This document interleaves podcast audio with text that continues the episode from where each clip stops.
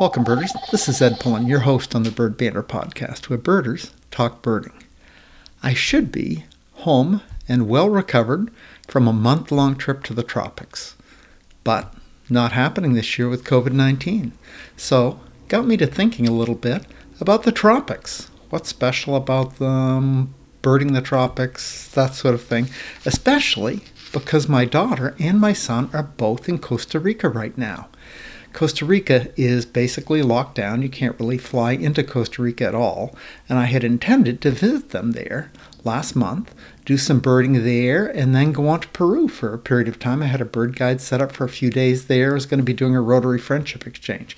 That all got called off and got me to thinking about uh, Costa Rica, especially because I still am hoping to go visit my uh, children there sometime soon. Uh, the tropics are just a different area when it comes to birding. Birding the tropics is not easy. I haven't birded the tropics a whole lot. Uh, and it uh, got me thinking, well, what are the tropics? I remember learning about the tropics somewhere in school. Well, turns out the tropics are defined as the areas on Earth where the, at some point during the year the sun is directly overhead. So that turns out to be about 23.27 degrees north, the Tropic of Cancer, and 27.23 degrees south, the Tropic of Capricorn. Uh, so in between the Tropic of Cancer and the Tropic of Capricorn is the area called the tropics. Uh, now you think of the tropics as being just hot and jungles. At least that's what I think of the tro- I used to think of the tropics as. But turns out the tropics are not all the same. Uh, not not by a long shot. There are deserts in the tropics. There are jungles in the tropics. There are big mountains in the tropics. There are big cities and there are very rural areas, a lot like anywhere else in the world.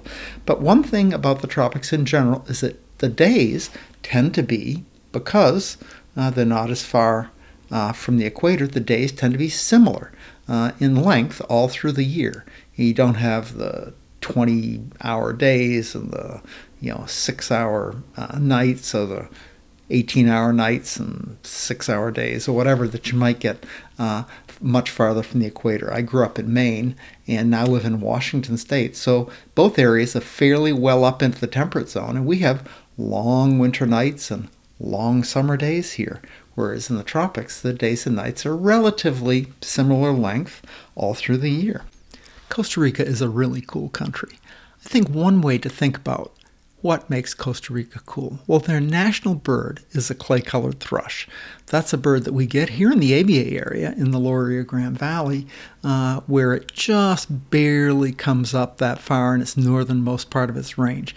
Uh, but it's a it's a cool bird. It's robin sized. It's in the Turdus uh, genus, like our American robin. Looks is shaped about like the American robin, but it's just sort of drab brown overall. Doesn't have a lot of coloration.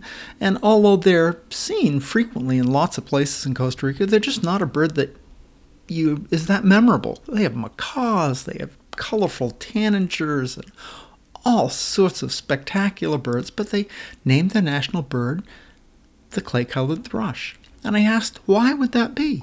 And they said, well, it's because it's a very gentle bird and it has a beautiful song. Well, it is gentle and it does have a beautiful song. But naming your national bird a bird because it's gentle and has a beautiful song, I think speaks a lot to the mentality and attitude of the people there. It's a beautiful country. Uh, in terms of size, it's about half the size of the state of Maine, where I grew up. Uh, and it's about a quarter the size the state of Washington where I live now. So it's a fairly small, fairly small country, and uh, it's moderately populous. It's not uh, a place nobody's at. There's some cool bird facts about Costa Rica. It has 898 species on its eBird list. Uh, and the top eBirder is Jim Zook with 860 species. Uh, and there are four eBird hotspots in Costa Rica with over 500 species on the hotspot list. So there are places you can go with tremendous bird diversity. COVID 19 has been a big issue in Costa Rica. Uh, as of, uh, of May 27th, there have been only 10 deaths and 984 cases, but they closed the border down early on. Uh, so it's been really uh, well contained.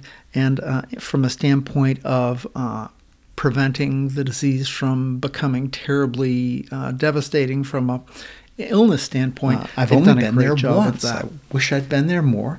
My daughter's been living there for about three years. The first year, I couldn't really visit much. My wife was sick. But after she passed, I got down to visit uh, in 2018.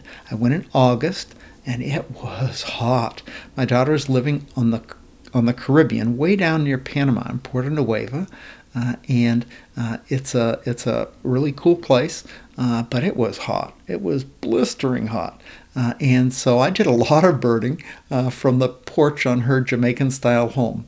Uh, where they had a nice, uh, uh, a lot of plantings in the backyard, and I got to see a fair number of birds right from there. I get up early in the morning and walk around the area. It really wasn't a birding trip; I was visiting my daughter trip, and but I'd get out in the morning and bird around, and and I remember one of the birds I saw that was Passerini's tanager, just a really cool tanager.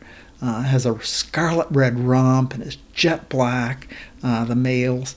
Uh, and uh, like tanagers in molt, especially the first year males that I got to see, are this bizarre red and green and black, all mottled sort of color in their molt.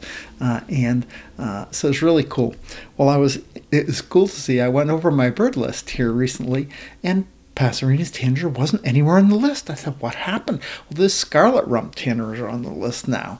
Well, they've made a lump. Uh, turns out Cherrie's tanager and Passerini's tanager have been lumped into the same species, uh, scarlet rump tanager, apparently because they had been split earlier and now they're lumped again. It has something to do with a new study where the males of both species respond equally well to the to the calls and songs of, of each each subspecies. So turns out they're one species. Didn't uh, cost me a tick on my life list because I'd never seen the other subspecies. But lumps and splits affect birders everywhere, including including the tropics. I remember a couple of stories about birding in the tropics. One of the places I wanted to go while I was in Costa Rica was to the Kekoldi Hawkwatch site. I was there in August, so not a time where in that part of the world uh, hawk migration is in full swing by any means. Now, if I'd been at Cape May, August might have been a good time for hawk migration, but that far south, it's more October, November uh, that the big numbers of hawks that come through, maybe late September, but much uh, considerably later in the year. The eastern uh, U.S., eastern uh, aspect of North American breeding hawks uh, migrate largely to uh, far south of here, a lot of them to South America. Uh, and uh, so they tend to have certain routes that they take, and there are places where the birds are congregated in huge numbers. They sometimes are where there are thermals off off cliffs or mountain ranges. They're sometimes along coastlines. Well, in Costa Rica, on the east coast of Costa Rica, there are both of those things. Uh, the coast, the coastal range, uh, is very close to the coast in southern Costa Rica. Uh, so it's about a three-mile patch of land before it gets very steep up into the Talamanca Range, and uh, the hawks are really funneled through that area. So the Hawk Watch platform uh, there uh, sees more hawks than any other single Hawkwatch platform uh, in North America. Uh, it, it's not as many as Veracruz, but, but in Veracruz they add up several uh, count locations to be the Veracruz count. This, for a single platform watch, has over 2 million hawks go by every year. Pretty crazy place. And I thought, boy, that would be really fun to go to, even if it's not during the hawk watching season. I'll just go check it out. Well, the Kekoldi tribe, it's on tribal property, and you're supposed to call ahead to make reservations. Well, I called ahead, and they said, "Oh, it's not the peak season. You don't need a reservation. Just come on in. You can do it." Uh, and we get there, and there's been terrible rains over the, the month before I came, uh, tremendous amounts of rain, and a mudslide had, had washed out the usual path to the Hawkwatch platform.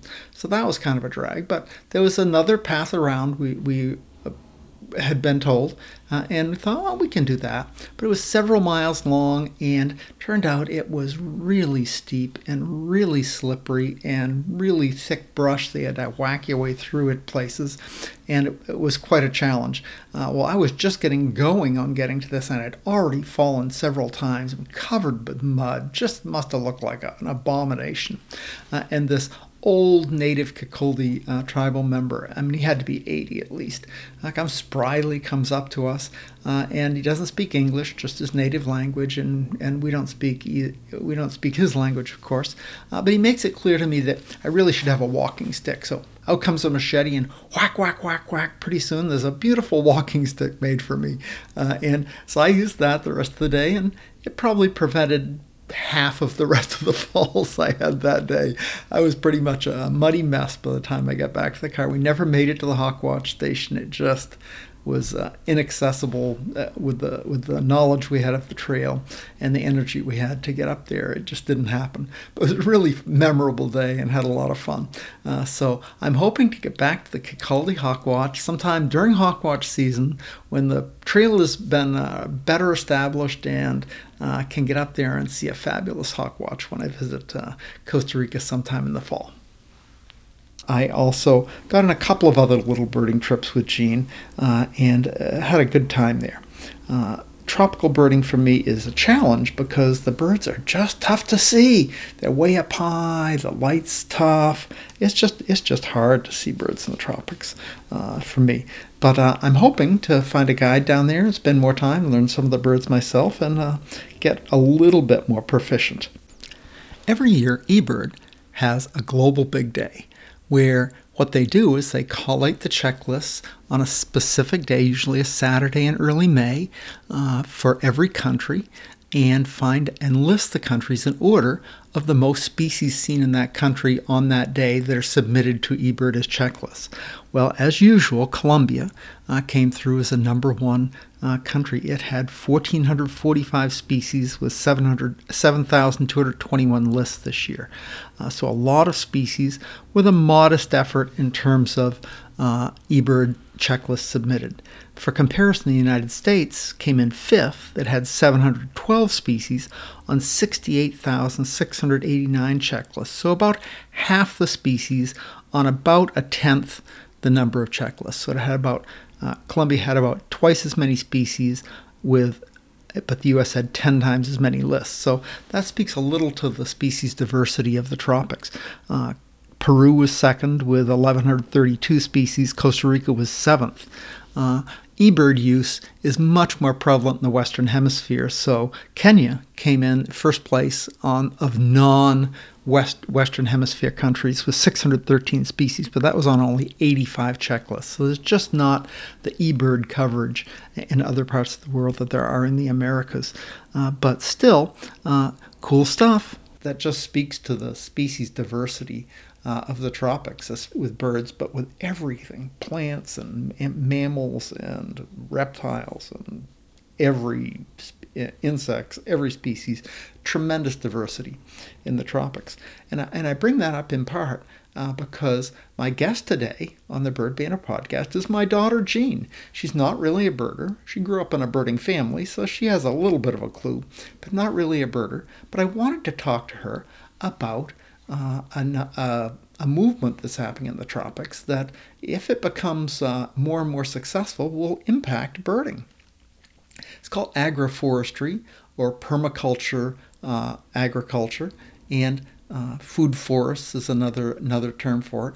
But it's basically a way to generate tremendous amounts of edible food uh, in a more natural sort of setting, where uh, instead of uh, doing monoculture crop farming, where you just strip the land, plant your crop, grow a whole bunch of it, uh, invite a whole bunch of pests because there's a single uh, crop there, so use a lot of pesticides to control the pests, uh, and and and largely destroy the destroy the habitat for everything except the crop that you're growing. Uh, you can use pieces of land and have a tiered crop system with a lot of diverse uh, species diversity uh, in your crop uh, and make it a very uh, hospitable place for uh, other creatures than humans and the crop you're intending to grow. Uh, so, Jean and I talk a bit about that. It's really a cool concept, and I'm hoping it catches on and becomes more and more popular. so, without further introduction, Welcome to the Bird Banter Podcast, episode number 62. My daughter, Jean Pullen. Hey, Jean, welcome to the Bird Banter Podcast. Hello. Hello. Thank you for the invitation on. Yeah, I had my son on a few episodes ago, Brett, and now I get my daughter. My daughter living the life. Uh, a little introduction. My daughter grew up with me. We lived in Puyallup, Washington, and and she was a you know nothing average about Jean, but in a lot of ways, this standard issue American young girl. You know, she was into all the things young girls are sports and a little bit of nature and all sorts of other cool stuff, and went the fast route through college and into business life. But now things are different. I've got an environmentalist in my family. What's up, Jean? yep. Um, yeah. So now I'm in Costa Rica. I am becoming food sovereign, especially in this time now. I really believe that we must grow some of our own food in our own backyards. We must convert our lawns to gardens, edible gardens, um, that soil is our common ground. And we all collectively need to do the work and plant the trees to feed our growing world. Well, you've been walking that walk for sure. I visited you in Costa Rica a little over, uh, oh, not two years ago. I should have been back by now, but this virus got in the way. Uh, but anyway, uh, you have a place uh, on the in the Caribbean, in the, and down way down south near Panama.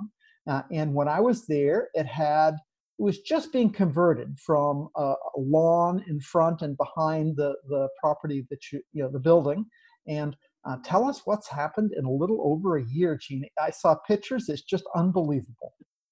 Yeah, I can. Yeah. Um. So we um purchased uh, 500 square meters, which is not very much land at all, and it was a lawn, and it had already some beautiful trees, like existing coconuts overhead um, avocado tree and that was what attracted us to the land is just already there was some existing fruit trees. But it was majority of it was grass and that's the majority of all of the homes across the world is lawns. Why do we have lawns when you can be growing some of your own greens? We should at least be growing our salads and some of our food in our backyards. Um, so we started out asking all our neighbors for all of their compost, all the leaves they were raking up, all the um, logs that they were trimming. We asked for all of that material. If it was organic, you wanted it.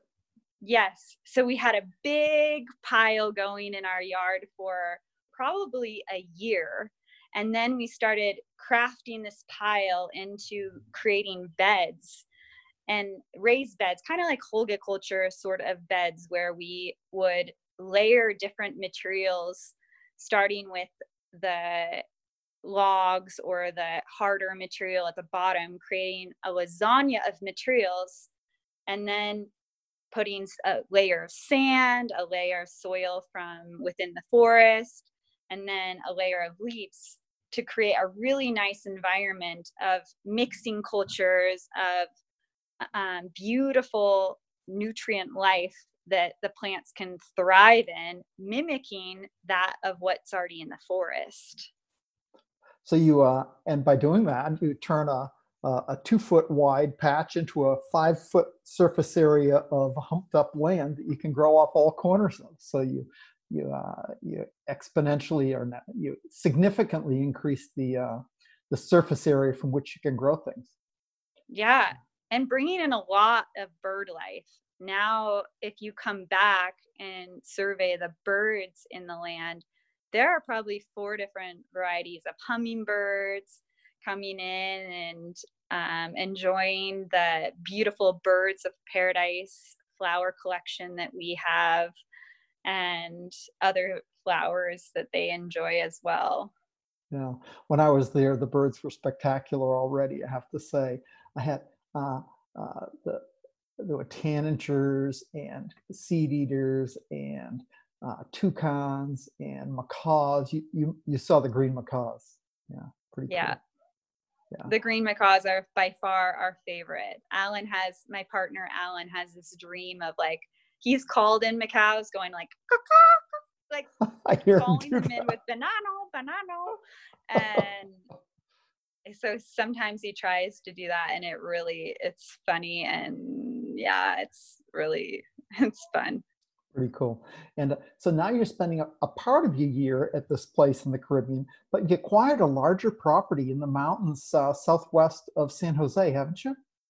Yeah. So um, we found a hectare of land um, up in the mountains of Costa Rica, near to the Pacific side of Costa Rica. And it was an old cow pasture that um, was converted five years ago um, into starting to plant trees there. And we acquired this cow pasture that has been worked on a little bit. There's there's already existing a few existing fruit trees there, but much more room to grow and three rivers flowing through. So Praise the most important for us is water, fresh water and room to grow. So you've got those. You've got those, yeah. uh, and you you just uh, made a major uh, major trip to the Caribbean to, to, your nursery there. You had a whole bunch of uh, seedlings and other things started and brought them back. And what did you plant? Several hundred uh, several hundred uh, plants, didn't you? Trees and plants. Yeah, in the past month, since the middle of April to now, we've probably planted over 500 edible trees and shrubs. So, edible perennials, which include something like katuk and chaya and moringa, all edible leaves. And then we've planted really exotic fruit trees and your typical like mangoes. So, like the exotics being durian. We've planted two durians, five breadfruits, um, jackfruits, mangoes, um, many avocados, many different varieties of bananas. Um, in a year, we should be able to eat all of our roots and our greens from the land. And in five years, we'll have a massively fruiting, a diverse landscape from grass to food forest. Yes, a lot of the people listening will have heard of shade-grown coffee. Uh, you know, North Americans are encouraged to drink shade-grown coffee because you know shade-grown coffee has to have a, a an over overstory of uh, larger trees, and and for uh, birds especially, that's a, a, fabulous place to live. Uh, but uh, your concept it is like that on steroids. It's some people call it a food forest or agri- agroforestry. There are a lot of words for the type of uh, agriculture that you're doing. Uh, but uh, describe how that how that is, Jean, and, and how that is such a spectacular place for wildlife. Yeah. Well, I think what gives me so much fire and what got me into this um, environmentalism is just seeing all the monocrops that exist on this earth and all the devastation from animal agriculture. It's it's just it's wiped out and extinct many species and all it's it's uh, really gone quite um, it's quite sad to think about all the devastation of deforestation due to our own food supply. And now we're seeing how broken that is. And so that's what's given uh, kind of created this fire in me, along with seeing how then with a monocrop, there's no diversity. So then chemicals are sprayed on the earth, which are consumed by the people, which then create this domino effect of unhealthy people an unhealthy planet. So, what's the solution? Soil. Soil is our common ground. Soil is what feeds our food. And so, when we think about an agroforest system or a food forest, it is just mimicking what's what is in nature.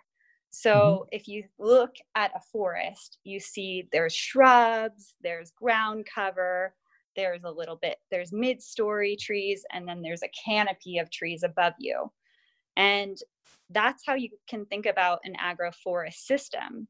In the tropics, my favorite agroforest system is that of cacao or you know what chocolate's made of bananas breadfruit and taro and uh, turmeric and ginger and vanilla vine growing up a tree so you can kind of think of such diversity of life and microorganisms that mimic that of the forest so that animal life, birds can be eating, monkeys can be eating, humans can be um, enjoying. So it's it's kind of creating this earth and this food system into something of harmony of being connected all being connected um, to our to this earth and to this one live organism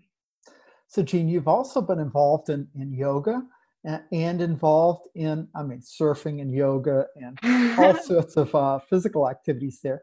Have you, ha- and I know you do a lot of hiking. Uh, have you have you found parts of your property that are especially birdie that I would say, oh my gosh, I've got to go there every day?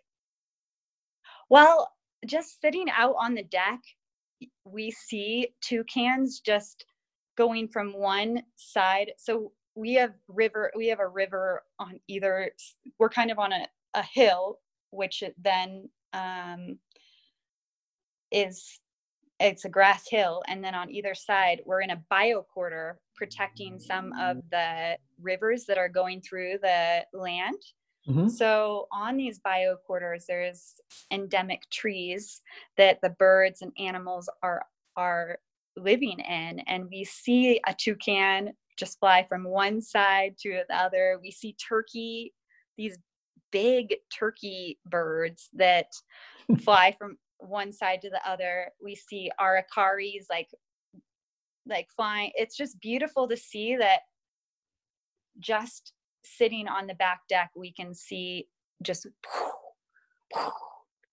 so many birds.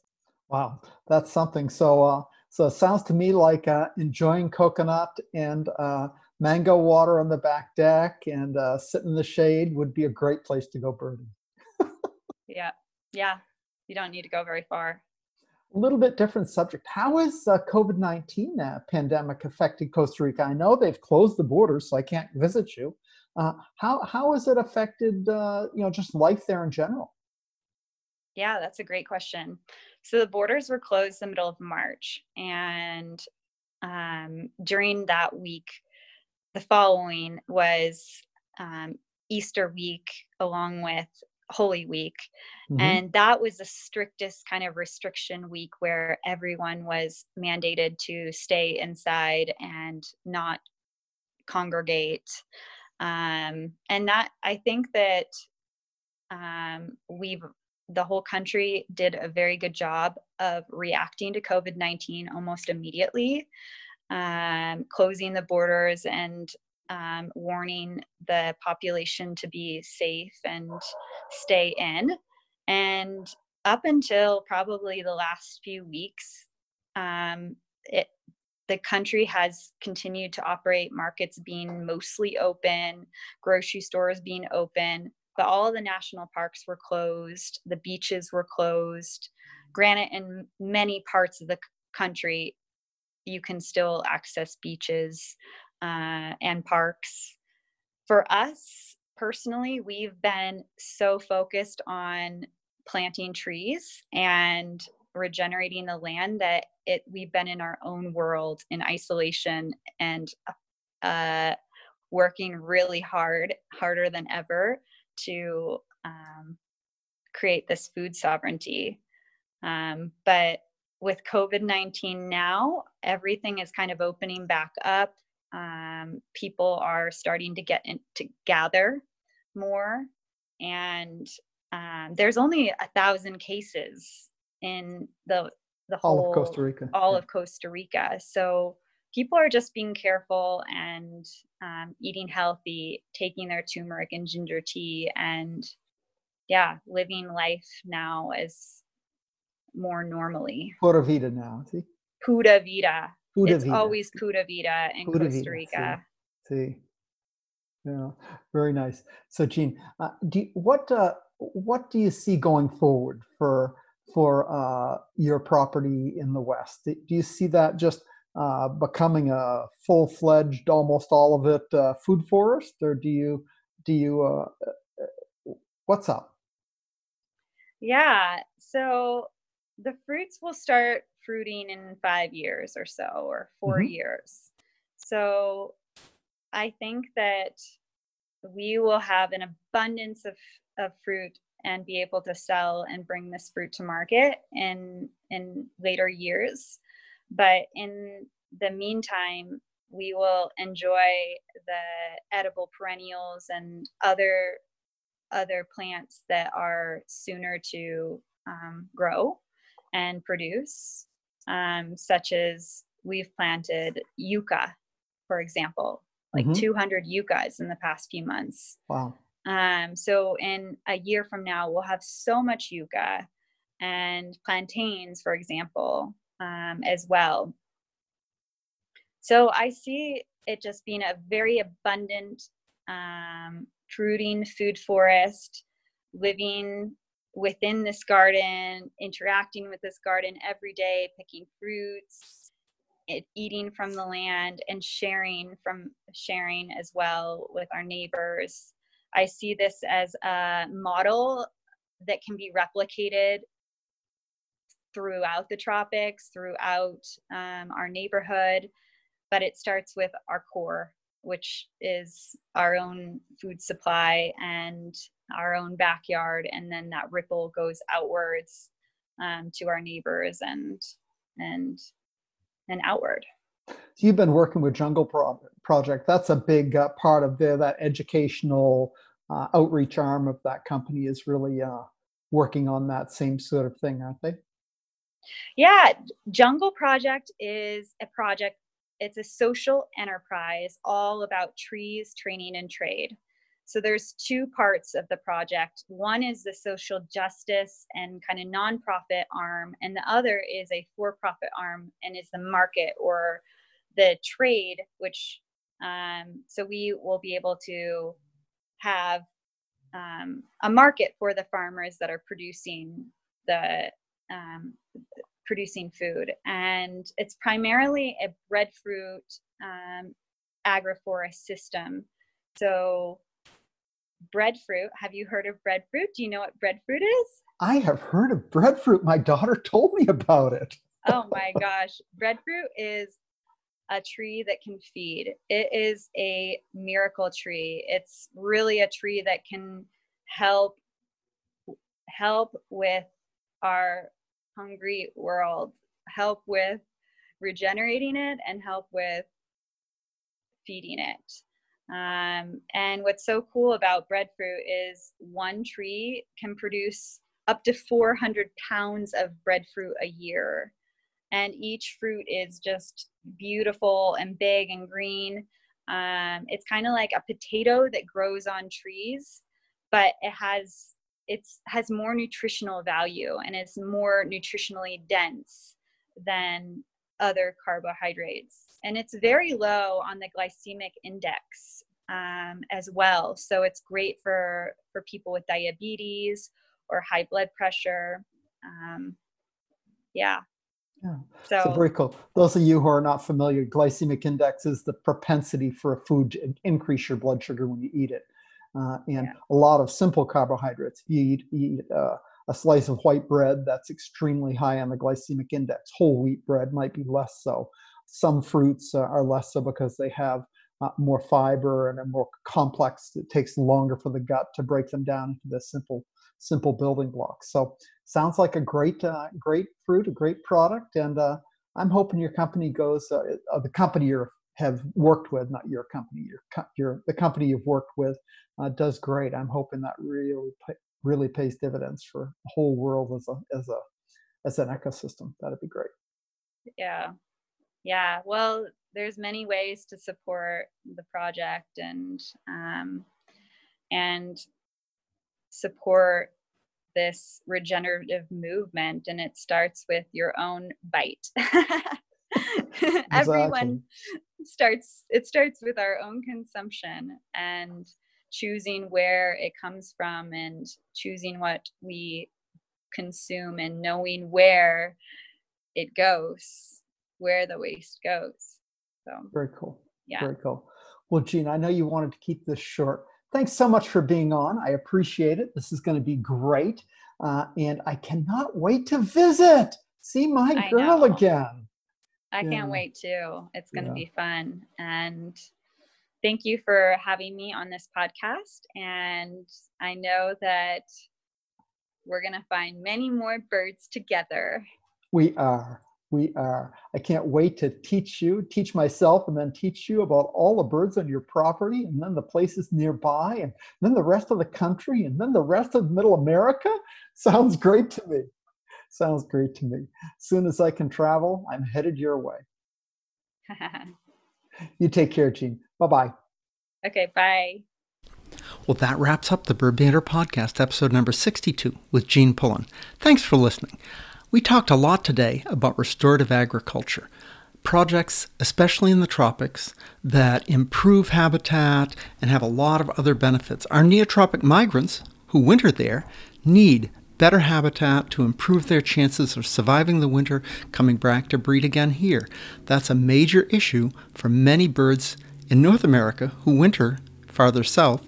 That's also a major issue for, obviously, people, farmers, and other animals, creatures that live down there. So I hope you want to learn about that. You can go to a website called kisstheground.com and learn lots more through their podcasts, their videos, and their written material. I'll also write a blog post on birdbanter.com that talks more about that and other issues we talked about today. So thanks again for listening. And until next time, good birding, good day.